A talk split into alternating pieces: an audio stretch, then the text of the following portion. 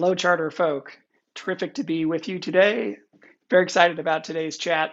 We have two pioneering legislators with us responsible for the original charter school laws which passed in the United States. We have with us today former Minnesota State Senator Ember Reichgott uh, Junge, who uh, passed the first uh, charter school law in the United States. That law was um, signed by the governor on June 4th, 1991, meaning we're about six weeks away from the 30th anniversary of the first uh, charter school law in the United States being passed. We also have with us uh, former state senator um, Gary Hart from California, who about a, a year later here in California uh, passed uh, the, the California law. Um, and uh, we thought that having these two pioneering legislators with us uh, to talk about the significance of the 30th anniversary uh, would be a, just a, a, phenomenal topic. So, to both of you, thank you so much for being with us here today. Uh, thrilled to uh, to get your observations at this at this um, at this critical moment. Great to be with you, Jed. Thank you. Thank you. It's, it is a delight to be with you and with Gary. We were just one year apart in these laws. And in fact, we knew about each other working at the time 30 years ago. So it's a great re- reunion. One thing that I've uh, done in, in preparation for our interview is read a lot about you folks. I had known a lot about you anyway, but I read even more. Um, you know, on my desk, you know, I keep zero chance of passage. It's it's right there. Uh, I told you, Ember, a little while ago, I had bought 12 of them and found out I'd given all 12 of them away. I had to buy my 13th one. And, um, you know, Senator Hart, you know, the picture of you coming to visit me at, at the CCSA office, uh, yes, you do look like you're about a foot and a half taller than me. but uh, you guys are heroes of mine. And so uh, I'm thrilled for, for additional reasons to have you here with us. Um, but uh, the additional work I've been doing has been to review some videos, and I, have seen that you guys have already done some some interviews where you reflect on the significance of, of the of the passage of these laws. Uh, one that was particularly strong was one that that you did, Ember, where you were the moderator, and uh, and Gary, you were there with Eric Premack and with Sue Burr, really walking us through the history of things. I'm going to try not to repeat that. In fact, I'm going to put a link to that so that people can also see that. What I'm trying to do is just add to it some additional nuance, maybe some later thinking, you know, that's emerged in the last couple of years. So, you know, with that as as general context, I thought I would just ask you guys what what re, what has really occurred to me for the first time, or to occur to me more, you know, deeply looking at things right now, is when you look at zero chance of passage.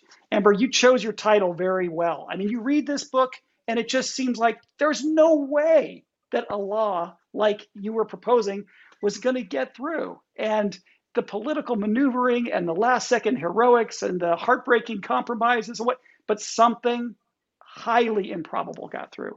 And then, you know, Gary, when we see how the California law got passed with two versions, you know, brought to the conference committee, and then, you know, uh, your decision to pull one back that allowed something to get through that probably was just simply not politically viable but you know lightning struck. So what i wonder is as you think about the 30th anniversary to what extent you know uh, does the improbableness of the fact that these movements exist at all you think um, belong to be uh, a, a, key understanding of how we appreciate our movement altogether and how we appreciate something like like a 30th anniversary no one was more surprised than I was to see how chartering went across the country almost within the first year.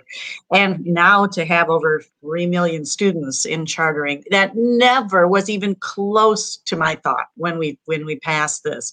Uh, your the title of the book, Zero Chance of Passage, came from my colleague who was the House author. Her name is Representative Becky Kelso.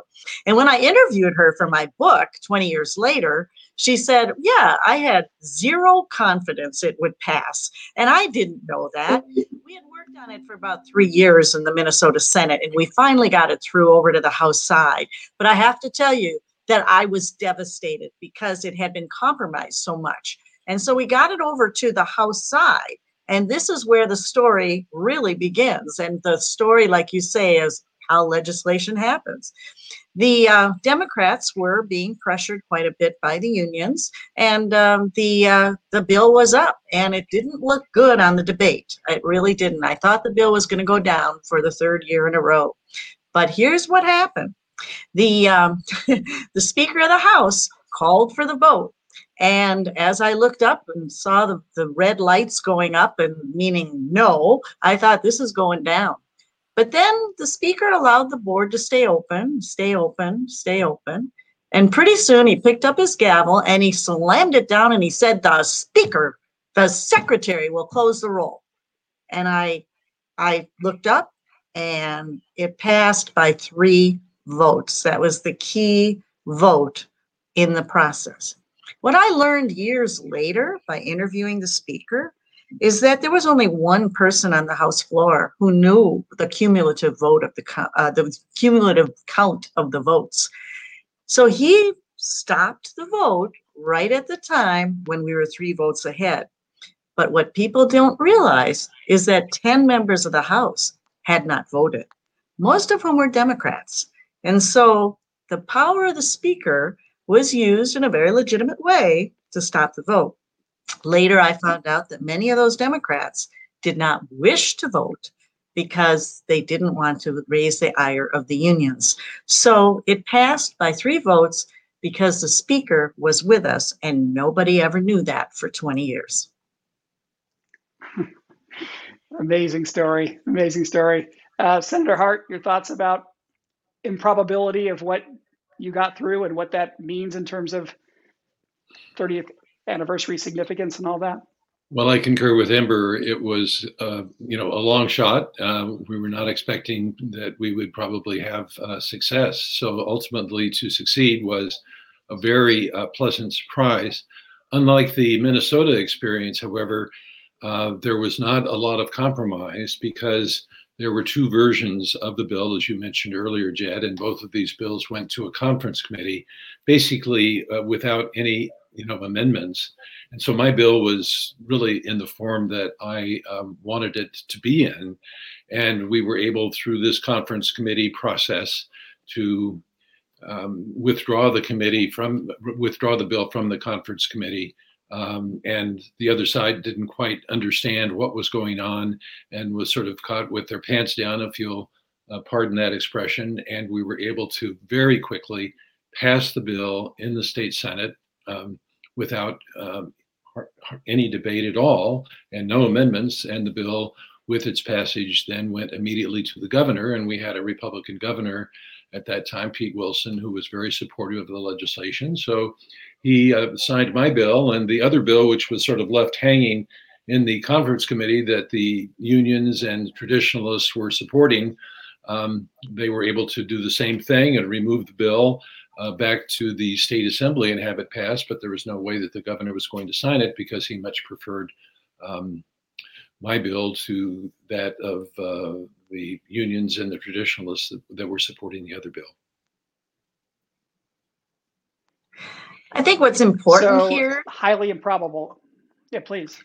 Yeah, no, what's important here too is that there were things um, going on in in in that year between us and when the bill was passed in Minnesota, much to my surprise, the Republican United States Senator Dave Durenberger picked it up and brought it to Washington almost immediately and lauded the passage of this bipartisan proposal on the United States Senate floor. And this other person sent me a letter. He was chairman of the Democratic Leadership Council. He happened to be governor of Arkansas, and he congratulated me and the Minnesota legislature for passing this charter school pragmatic solution for public school choice. And of course, that was then Governor Bill Clinton. So during that summer, between the passage in Minnesota, getting it over to you, Gary Hart, in California, was already making its way around the country. And I will also say this had it not been Jed and Gary for California, I don't think it would have gone very far. Ted Kolderie, who really is the intellectual behind all of this here in Minnesota, would often say that you know Minnesota was sort of like a, always considered an outlier on education and public school choice and post-secondary options. But when it went to California, that was a big deal. And when it was signed into law in that state, that's when it really took off. So I think it was like the one two punch there, Gary, that without you, it wouldn't have happened. Mm-hmm. And then immediately, Governor Romer and Representative Peggy Kearns and later Governor Bill Owens picked it up in Colorado. So that's how it went, but really was all coordinated behind the scenes. Well, if I could just add to that, uh, thank you for giving credit to California because we're such a large state. But when I was thinking about introducing this bill, it seemed so um, um, out of the ordinary and perhaps laughable to a lot of people. I really questioned whether or not this was a measure uh, worth pursuing. And when I learned that Minnesota had not only introduced a bill, but it had become law the previous year, that gave me, um, you know, some backbone to kind of move forward with the bill and not feel that I was going to be the lone ranger. So we owe a lot to Ember and to Minnesota for being the true pioneers. And in this instance, uh, you know, we were we were pleased to uh, be second fiddle to Ember and and add our po- population weight to you know what was going on in the charter movement. And I must say, you know, one of the interesting things, as soon as the legislation was passed in California or shortly thereafter, I got a call from Governor Romer's office and asked me to come to Colorado and to meet with the governor. And I came and spent a couple of hours with Governor Romer. And boy, shortly thereafter, uh, things started moving in Colorado. So um, the momentum was was there in the early '90s, and uh, you know the rest is history. And I'd be remiss if we didn't say one very important factor here, and that is it was very much bipartisan. Never would have passed if it hadn't been. However, the three lead authors of these bills to start, myself, you, Gary, and Representative Peggy Kearns in Colorado, we're all Democrats. And people don't realize that. And, you know, you asked earlier about the 30th anniversary. The thing I'm most sad about today is how chartering has taken on these partisan tones because people don't realize that it would never have passed without almost an equal number of Democrats and Republicans, certainly in the Minnesota legislature, and the Democratic speaker who let it go, if you will, let it go through. Um, and that's disappointing to me because for me, the reason that I started this whole idea, what, what got me going about it is I wanted to empower teachers. I was union endorsed by the teachers union. I wanted to empower teachers. I wanted them to have the opportunity to try new strategies, to do different things in the classroom. And I had a friend who went to college with me at St. Olaf College, became a teacher, and um, she she was she left teaching. She went into healthcare because she felt like her hands were tied behind her back. She couldn't do what she wanted to do. She had ideas, she had exciting things she wanted to offer her students. So I always thought the charting was about empowering teachers. And so that's why that's been a disappointment for me over the years. Although I will say that in Minnesota, a number of teachers have come together and in fact created an authorizer a un, the first union initiated authorizer in the country who did see the benefit of empowering teachers it's, certainly uh, my family's experience in public education you know mom and dad spent 33 years working in public education and i think um, they would have worked 43. My dad, they re- retired when they were 56 because they were so frustrated at not having been able to achieve within the traditional system what they wanted to do.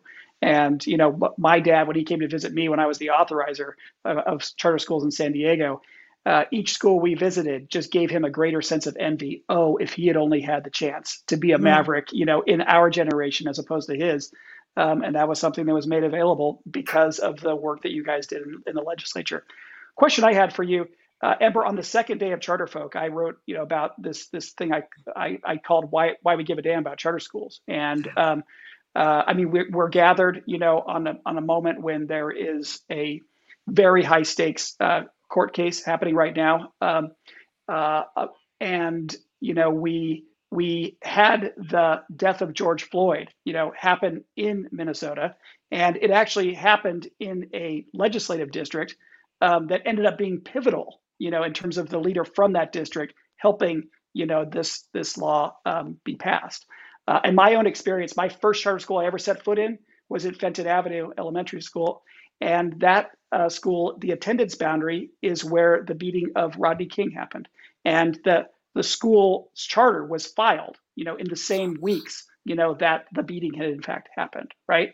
And so when we look back, I think many people see that there is just a real intersection between the origins of the charter school movement and some of these issues of civil rights and our country just not uh, having lived up to its ideals yet. And so I just wonder uh, to what extent was that part of your thinking back then? I, I know there's the empowerment of teachers and there's and, and there's the other restrictions in the in the system that weren't there, but there's also this underlying unfairness, these other issues of justice. Were they a part of the discussions, you know, all the way back in, in 1991 and 92? You know, there weren't very many supporters of the charter school law when I brought it forward, but some of the key supporters were the communities of color, for sure they saw it. They knew that this was an opportunity for them because we had open enrollment in Minnesota where you could attend any public school of your choice, but you needed resources to take a bus to go across town to go to that school. What we didn't have were the choices in our own neighborhood, and that's what chartering provided. It was like the third leg of that stool, and it was really important. But you know what, Jed? I have to say that when I read your article about how it comes around to George Floyd, I almost got goosebumps because I didn't recognize that until you pointed it out. I'm sitting here in my home, downtown Minneapolis. I'm looking out over the courthouse where the trial is taking place right now. And now you're telling me, and you're so right, that Representative Ken Nelson, who was the deciding Democratic vote in the House, the deciding vote in that conference committee, represented the very area that George Floyd died in. And I will say this blocks, just blocks from where George Floyd died, is one of the best charter schools in the nation.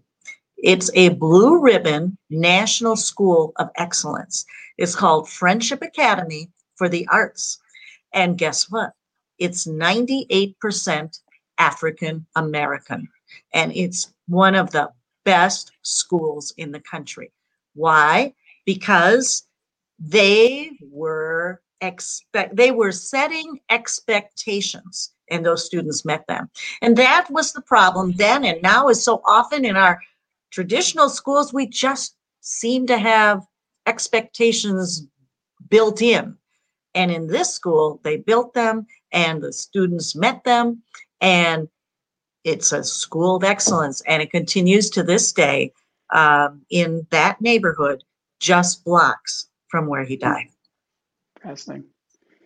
Gary, what any of these uh, underlying issues of of equity and justice within our tr- public public school system that were a part of the discussions as your bill was advancing uh, nearly 30 years ago? Um, you know, somewhat. It wasn't a major point of uh, debate or discussion, but it was certainly a major consideration of mine in introducing the bill because I was a product of the civil rights movement. I worked in Mississippi in 1966. I participated with Martin Luther King in the March Against Fear, uh, uh, the length of Mississippi in 1966. And, you know, I just have a, a background that, um, like Ember is as a Democrat, a progressive Democrat, that's just part of your, you know, your DNA. So it was, was very important to me personally. I might, uh, and you know, Al Shanker, uh, ironically, the head of the American Federation of Teachers, this was a point that he emphasized in uh, suggesting charter experimentation was that we had substantial um, education gains among African American and other um, disadvantaged students in the 1960s as a result of Title I and other such programs.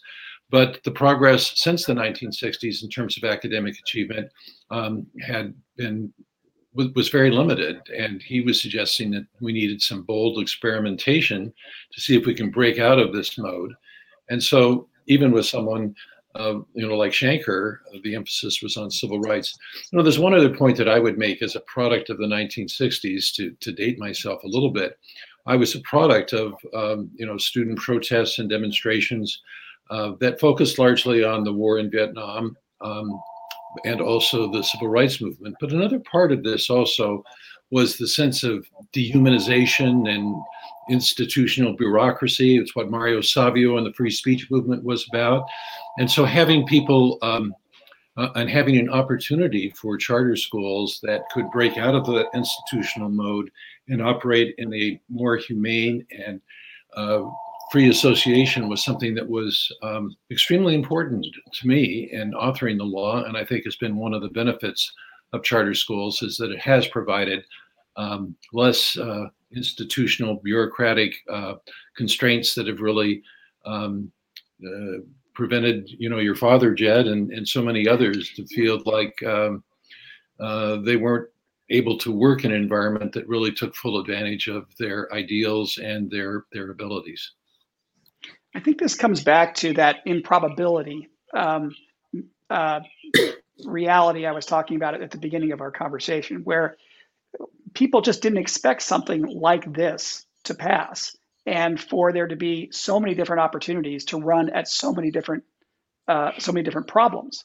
And um, I think what I've heard you guys talk about, what surprised you? Oh my goodness, we have people that are really committed to homeschooling and homeschooling now becomes a big part of the charter school. Oh, we have folks that want to do uh, personalized learning, or we have uh, we have virtual schools. You know, we have people. Some people though were like Howard Fuller. They really wanted to use the charter school angle to run at age-old civil rights issues, right?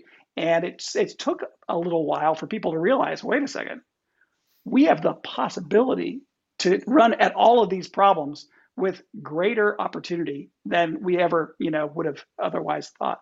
And that's why, you know, late 90s, suddenly new things start happening. Early 2000s. Um, I guess my question for you all would be, is there one now that you're thinking a little bit more about it that that surprises you the most? Uh, and also, is there anything uh, that that you're thinking new about this, especially in in the COVID era, where we've got such a need now for different kinds of, of education generally um, and I think a, a, an awareness of problems that there are within the traditional public school system that maybe wasn't there before the COVID crisis came along. Any new thinking you guys are are are having on on in these areas? Well, let me respond to the first part of your question, uh, Jed, about uh, surprises. A, a, lot of surprises, and that's true, as I'm sure Ember would concur with any legislation that's enacted. Uh, there are always surprises that come along, but I think the the charter legislation was particularly noteworthy in that regard. And I guess from my standpoint, what was the biggest surprise was the extent to which uh, chartering became um, a very important issue in inner city and rural areas uh, where there's a lot of lot of poverty. Uh, when the legislation was moving through, one of the principal concerns that was expressed is that this would be um, utilized primarily by suburban communities where there were sophisticated parents uh, who had time on their hands, and that um, the urban core areas, for example, would be left behind. And that just hasn't been the case here in California. Uh, we've seen a disproportionate impact, I think, in uh, these high poverty areas where the need is particularly great. In a lot of the suburban areas, um, the schools, uh, there's a greater comfort level and not uh, as much of a, a, pressure for change. So, from my standpoint, that's been the biggest surprise as to the extent to which this has been embraced in inner city communities, for example, not only by parents, but also by foundations and by the business community and others who realize that we have a real crisis in urban education and we're particularly open to supporting um, uh, charter schools in, in th- these types of communities. Yeah. Uh, the um, the the civil rights aspect of it was really very much a part of it. Um, and as I traveled to other states and other countries, yes, I I've learned that over time. I think uh, I think the majority of charter school students are black and brown throughout the country. You might have those figures better than I do, Jed. But what was really surprising to me is when I traveled to Hawaii and to Guam to launch their National Charter Schools Week, And the reason they really wanted charter schools because they wanted to serve their indigenous populations where they could Mm-hmm. preserve their Hawaiian culture or their Guam lang, you know, the native language, all of that. So it really was interesting to me and that was a surprise to me. But the other point to you, what you were saying with regard to COVID relates to what was probably the primary purpose of the charter school law for many people, including Ted Kolderie uh, and even Joe Nathan. And that was uh, this notion, this focus on innovation, the focus on the research and development sector of public education, because there was nowhere to do that. There was nowhere. Um, and chartering was misunderstood pretty quickly to be a school, and it's not. The chartering innovation is the law. It's the law that allows the strategies to be tried.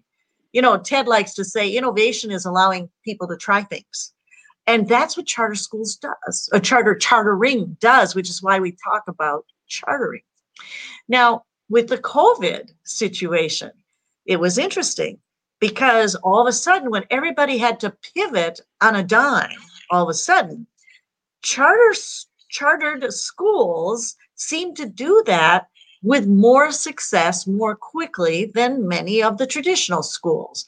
And I think it was that autonomy, that independence, that ability to move quickly that allowed them to do that. And my hope is that after we all come back, hopefully by the fall, we'll all be back into schools again, that we can all learn from each other. That the district schools can say, oh, wow, that was pretty darn good what those chartered schools did. And the charter schools are going to say, well, and there's some things over there that the districts did. And maybe we can work together.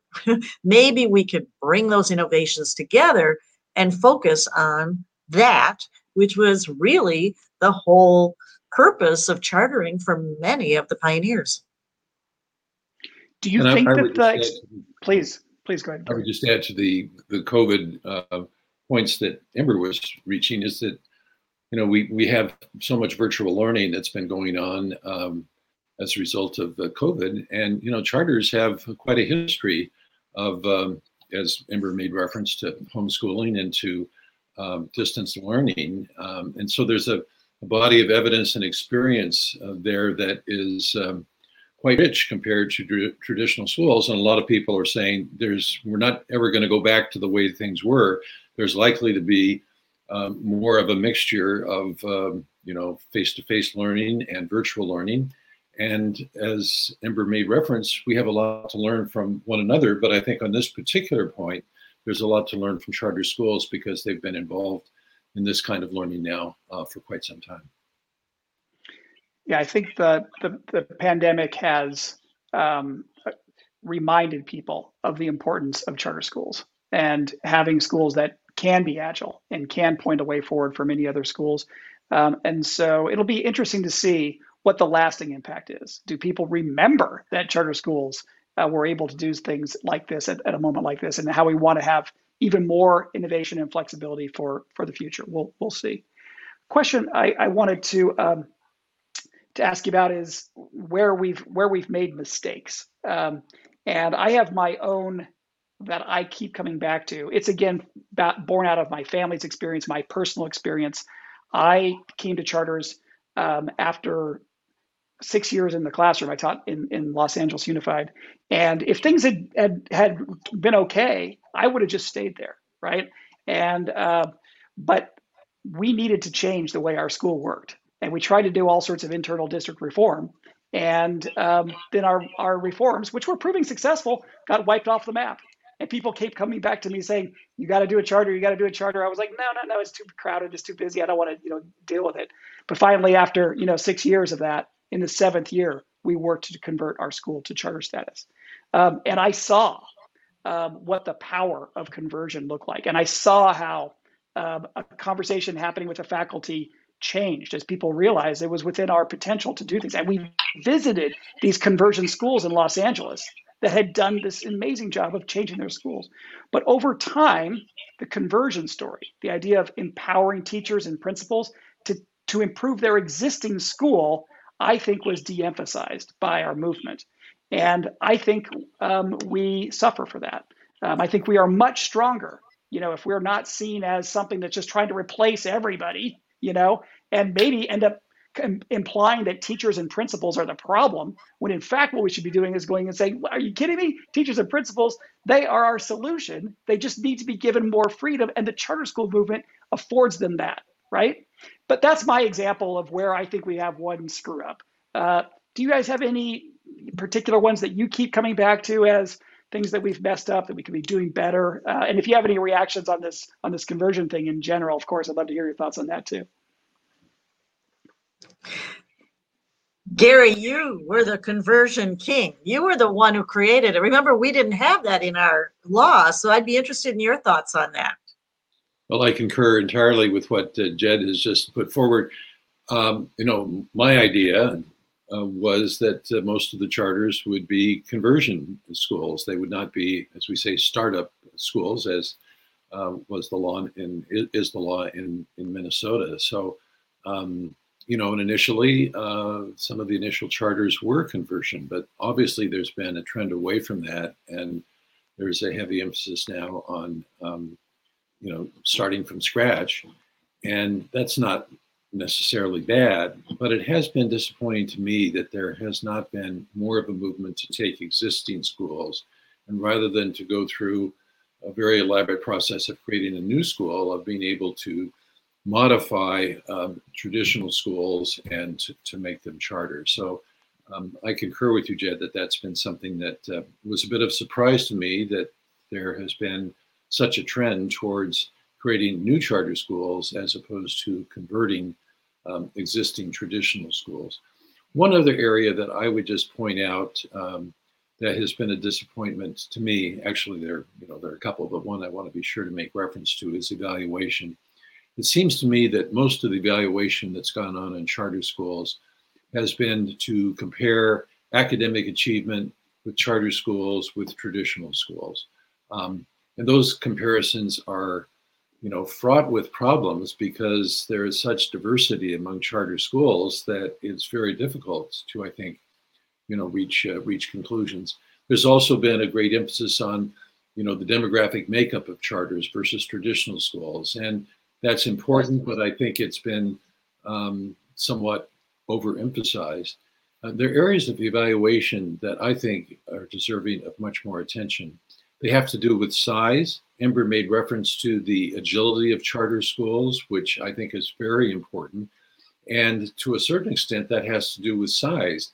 If you have a school of 500 students versus a school of 3,000 students, it's much easier, I think, to be agile um, in the smaller school than it is in the larger school. So I think doing some evaluation as it relates to size would be important. I also believe that so many traditional schools are meant to, you know, be universal or be comprehensive and uh, have every aspect of uh, a potential child's education um, attended to. And as a result, there tends to be a watering down and an inability to focus. Whereas charter schools oftentimes have I think, much more of a specific mission uh, as their focus, which I think allows them to be um, um, much more concentrated on what their mission is. There's a downside to that as well, uh, that you can be too narrow in your approach. So I think that's an area for evaluation as well. Two other just quick comments on evaluation. One has to do with accountability. There's much greater ability to um, um change staff in charter schools, particularly those that are, you know, that are non-union. Um, I think that's deserving of um, evaluation. And last but not least is the issue of governance. Uh, charter schools, for the most part, the governance structure is by appointment, um, similar to other nonprofits, whereas our traditional public schools, of course, are faced with, uh, you know, elected school board members, which is not necessarily bad, but the extent to which uh, these campaigns become uh, very costly and very time consuming and become um, sort of a, a, a uh, career ladder for people who want to be professional politicians um, presents a lot of problems for traditional schools that charter schools I don't think have. So these are areas of evaluation that I think we ought to be taking a look at rather than focusing primarily upon academic achievement, which is important, uh, but there's been such a focus on that uh, to the neglect of some of these other areas that I think has been um, a disappointment. I would agree with just about all of that, Gary. And uh, boy, governance is a huge issue. Um, and I, I happen to do a lot of work in that area because um, so many boards don't even realize that they have the responsibility, if you will, to make sure that the academics of the school are successful. Because if the leader isn't performing, it's up to the board to do something about that.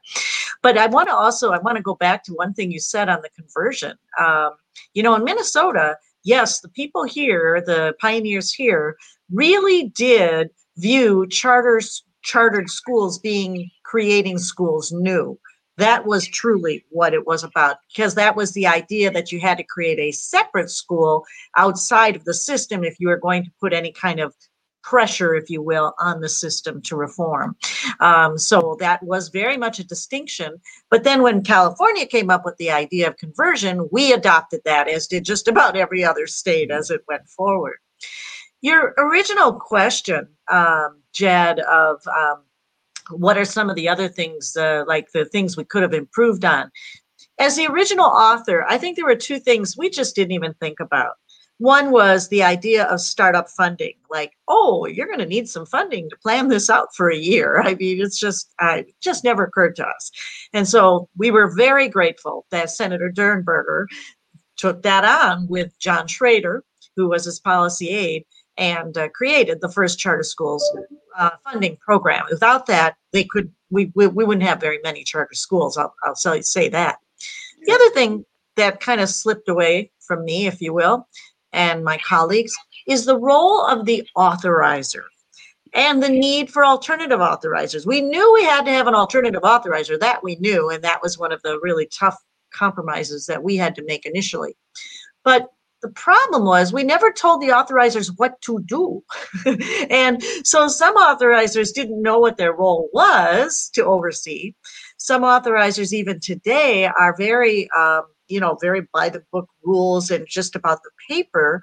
And some authorizers are really about how do we help this this school succeed? What can we do to make it work within the rules? And I think that the type of authorizer you have will also be extremely important to the success of your charter school and your charter school movement, if you will, in that state. And I, I would just add to that very briefly, uh, Jed, if I could just intercede, as I, I couldn't agree with Please. Ember more. Um, in California, uh, the authorizers are uh, school districts. Um, and I felt strongly at the time that um, since we were using public funds and these were meant to be public schools, there needed to be some public accountability. And so we relied upon local elected boards to be responsible for authorizing and um, monitoring um, charters within their, their um, legal jurisdiction. And, you know, I think in retrospect that may have been a mistake because the school boards and the districts um, oftentimes are just overwhelmed with their own problems, their own dealings uh, with all of the other schools that they have responsibility for and having special attention focused on charter schools was just not something they were up for in that challenge. And I think if we had to do it all over again in California, having some kind of independent authorizers that could work full time on um, monitoring charter development uh, would be a better way to go than um, what we did in California with giving school districts uh, you know the entire authority to uh, uh, grant and um, and modify uh, chartering in our state. Well, certainly my personal experience aligns with that. My um, after those seven years in in teaching, I got a business degree. Then I went to San Diego and I served as the authorizer in San Diego Unified uh, San Diego Unified was the first major urban school district to pr- approve a charter school policy, uh, and I was responsible for the oversight of 27 charters at the time.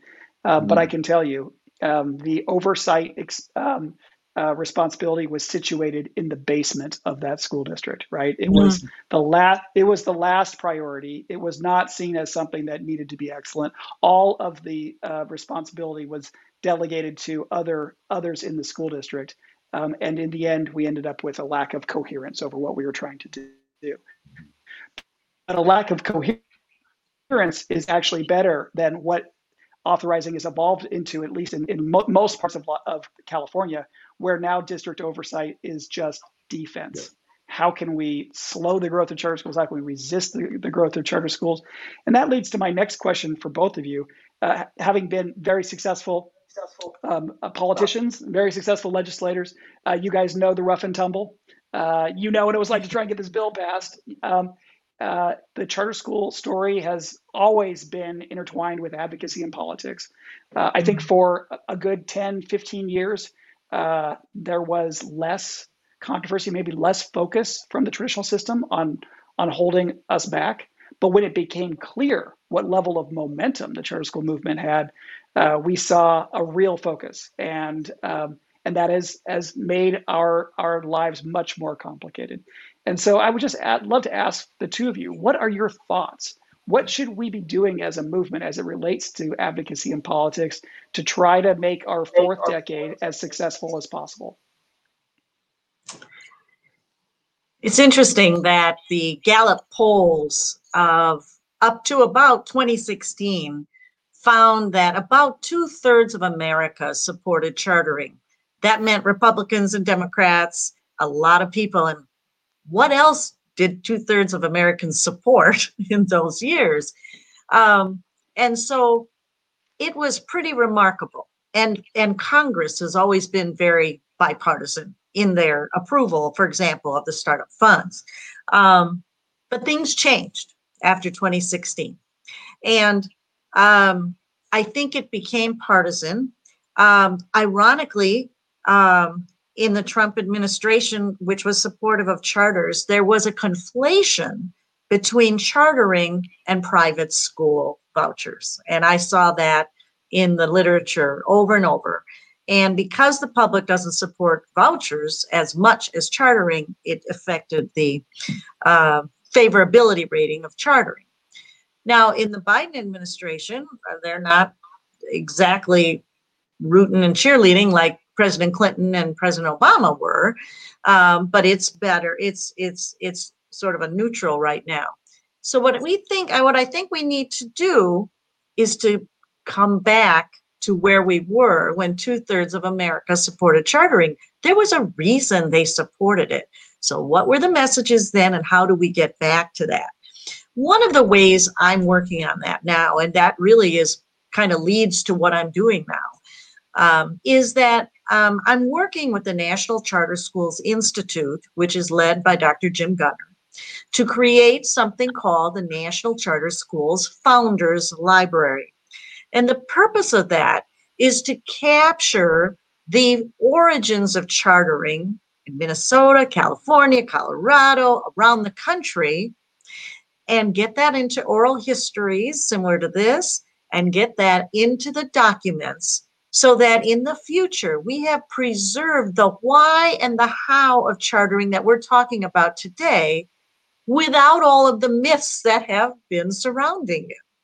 And I think the more that we can have the public use these resources out of the mouths of the pioneers, Republicans, Democrats, governors, legislators, school leaders.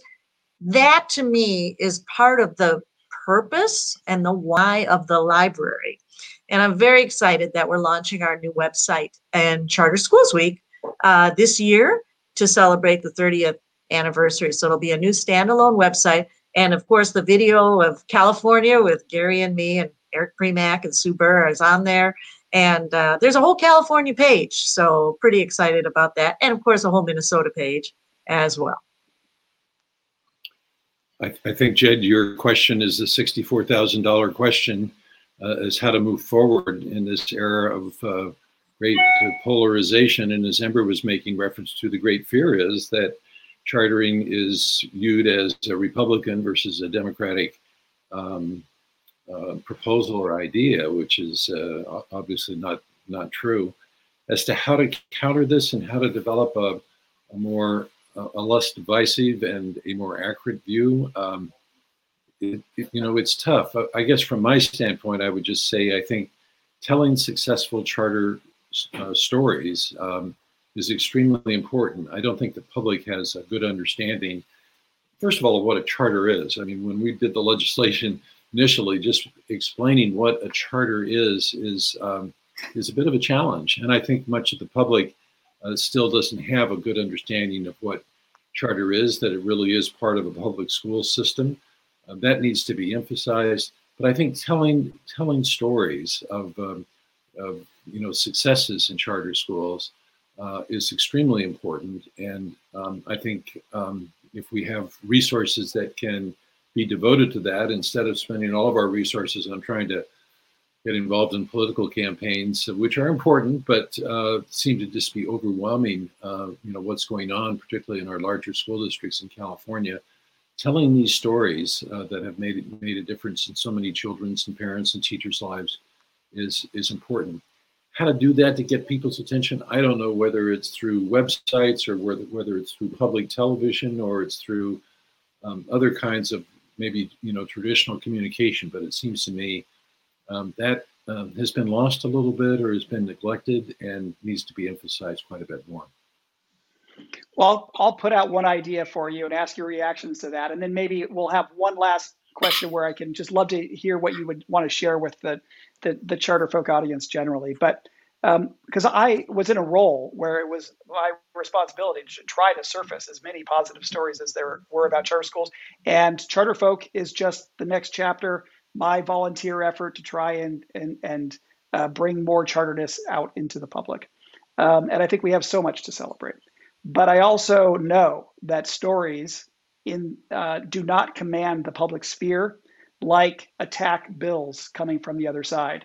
Uh, if we're saying we're doing these nice things, but the other side is running bills saying that we're uh, we're excluding kids, we're um, not fiscally transparent, or whatever it may be, that their bills will uh, ultimately command the public sphere. My thought is that um, where charter schools are strongest is in leading um, the, the, the, overall system to try to become stronger generally. Um, my sense is that there are issues within our public school system that are just not that public. Uh, the way that we allocate educational opportunity by attendance boundary or by selective admissions criteria um, uh, is simply not as public as charter schools, which admit absolutely everyone. Uh, we see school districts that uh, take money away from the highest needs communities to move it over to other schools where there are lower needs, right? Uh, but charter schools can't and don't do that because they approve all of their budgets down to the school level where everyone can see whether or not the funding has gotten to the schools, the students for whom it's intended. And our role is really to try to uh, to, to push the system to become greatly more public by both mod- modeling what greatly more public status looks like, but also pushing the traditional system to purge itself of these of these age-old problems that it thus far has been unable to to uh, to get over. Uh, just general reactions. Is that just completely um, out of left field? That is that's not a way to drive any kind of narrative. Or is this a space where, hey, maybe with some more thought, you know, we might be able to surface some ideas that could start to drive a new narrative for our movement more broadly? Gary, you want to start? Oh, sure. I, no, I think it's a good point. Um, and you know, it's kind of interesting, Jed, that you're talking about uh, the selective uh, strategies that are used in uh, traditional public schools as compared to charters. And yet, one of the biggest things that one hears over and over again uh, from people who uh, are supposed experts on charter schools is that charter schools push out students that they don't that they don't want. They're the ones that are being selective, uh, and it's the public schools who have to take all children that um, are um, really the, the democratic, small d democratic institution, and the charters are somehow an elitist organization. So I, I you know, I, think it's uh, it, it's a point well taken, and there needs to be a little pushback, uh, quite a bit of pushback. And the issue is, it seems to me, is how to how to best do that pushback.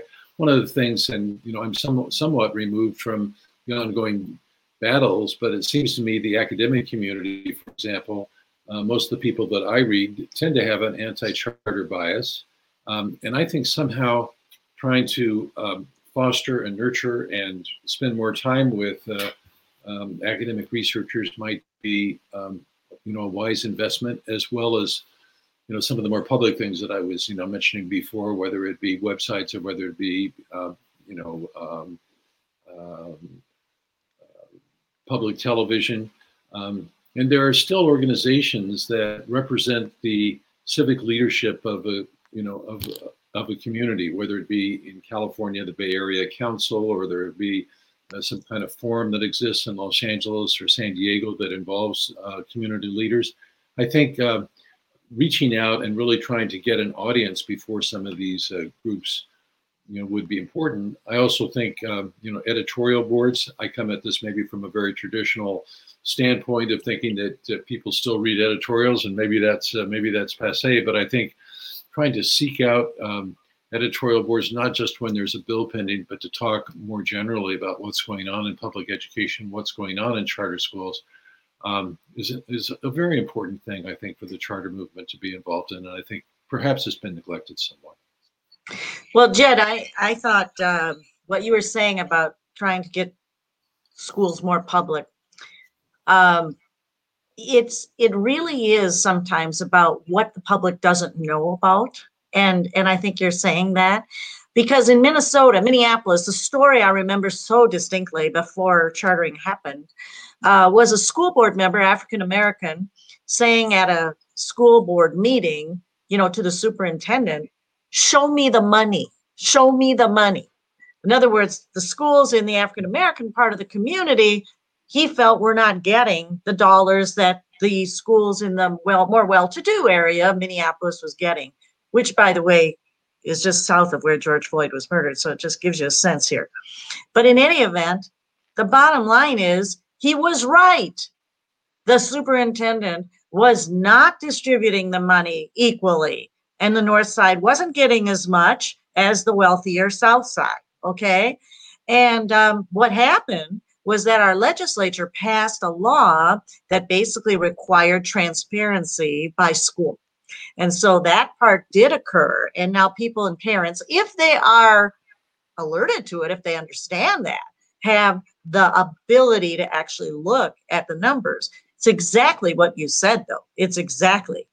Um, bottom line, what can we do? Where do I think we need to go? My training is in messaging, and messaging hasn't been so good for chartering.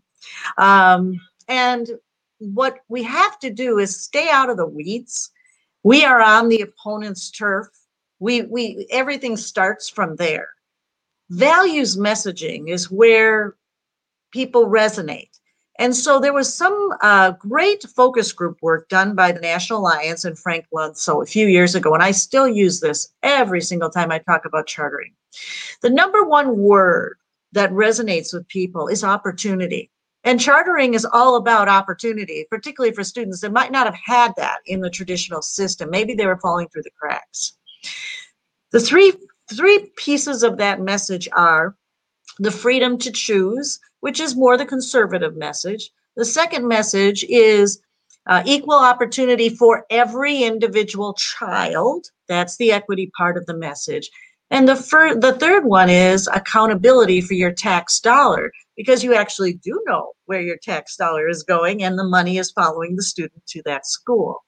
So if you talk in terms of values, that chartering creates opportunity. It gives parents the freedom to choose so that every child can reach their full potential and we do better with taxpayer dollars. Who can argue with that? But that's not what we hear about chartering. And uh, that's one of the reasons why we need to, during this 30th anniversary, revisit our roots, revisit the reasons, the values behind it, dispel the myths, and rise above it so we get back to that two thirds approval of America. There was a reason for that, and we can get back to it. Well, uh, to the two of you, I'm uh, so thankful to both of you for being a part of this. I want to hear your last thoughts, but you know, you've you've demonstrated why both you guys end up, you know, on still on my desk to this very day, right? Uh, uh I've learned so much from the two of you. Uh, our movement owes the two of you just a massive debt of gratitude for extraordinary effort. Uh, and so, you know, thank you for all of that. Um, uh, and thank you for your thoughts here. I'd love just to hear any last thoughts you might have for the Charter Folk audience, any requests you might make. Uh, would love to hear from, from both of you in our, in our last couple minutes here. Well, let me just very briefly say we focused a lot on concerns and problems that exist, but we have to keep in mind that, uh, I mean, here in California, we have close to 10%, I believe, of students that are in some form of charter school, which is an extraordinary um, achievement, um, giving parents and teachers and students the very um, opportunities, uh, equities, and uh, accountability that uh, Ember so eloquently, you know, put forward. So for all of our, our problems that exist, it seems we have a lot to be very proud of. And I think it does get somewhat back to the messaging issue of how do we do a better job of, of, of telling this story that has really been a remarkable story in the history of American public education. Um, and I think we can do a much better job. Um, it's going to require some resources and some creative thinking. But I think if we bring together people from different walks of life, uh, whether they are parents or teachers or academics or researchers or elected officials, um, I think the charter school uh, movement speaks for itself and can uh, garner new support and, and new um, new ways of, of, looking at what we are doing and how we can improve public education, including charter uh, school education. I couldn't agree more. Um, but the reason we have a lot to be proud of is because people like you, Jed, and others have taken the mantle all these years, okay, and helped to build and support charter schools in your various states. That couldn't happen without you. So thank you for that. And I'll just close with a story. I just was in touch a couple weeks ago with Milo Cutter, who founded the first charter school in Minnesota in the nation, City Academy, which actually served students who had previously dropped out of high school. And she told me that I needed to talk to the chairman of her board because he was a graduate of City Academy of 1993. So that was like the first year. Okay. He's now chairman of the board. Another 94 graduate is on the board. And guess what? A child of the 93 graduate is now in City Academy it's serving generations. It's making a difference, not only for students, but their future and their lives and their families. And we want people to have that choice and that opportunity. That's what our country is all about. So I'm really excited to have this opportunity today that we have an opportunity to celebrate the 30th anniversary, revisit our roots and why we're here, and hear those great stories that Gary was talking about. Thanks again, Jeff. This was great. Well, you guys have been um, great in, in helping, you know, three decades of extraordinary progress on behalf of kids and families happen. I remain as bullish and optimistic as both of you. I think our fourth decade is going to be the best of them all. And I look forward to continuing to forge on with uh, both of you. Thank you so much for being here today. Thank you. Thank you. Bye bye now.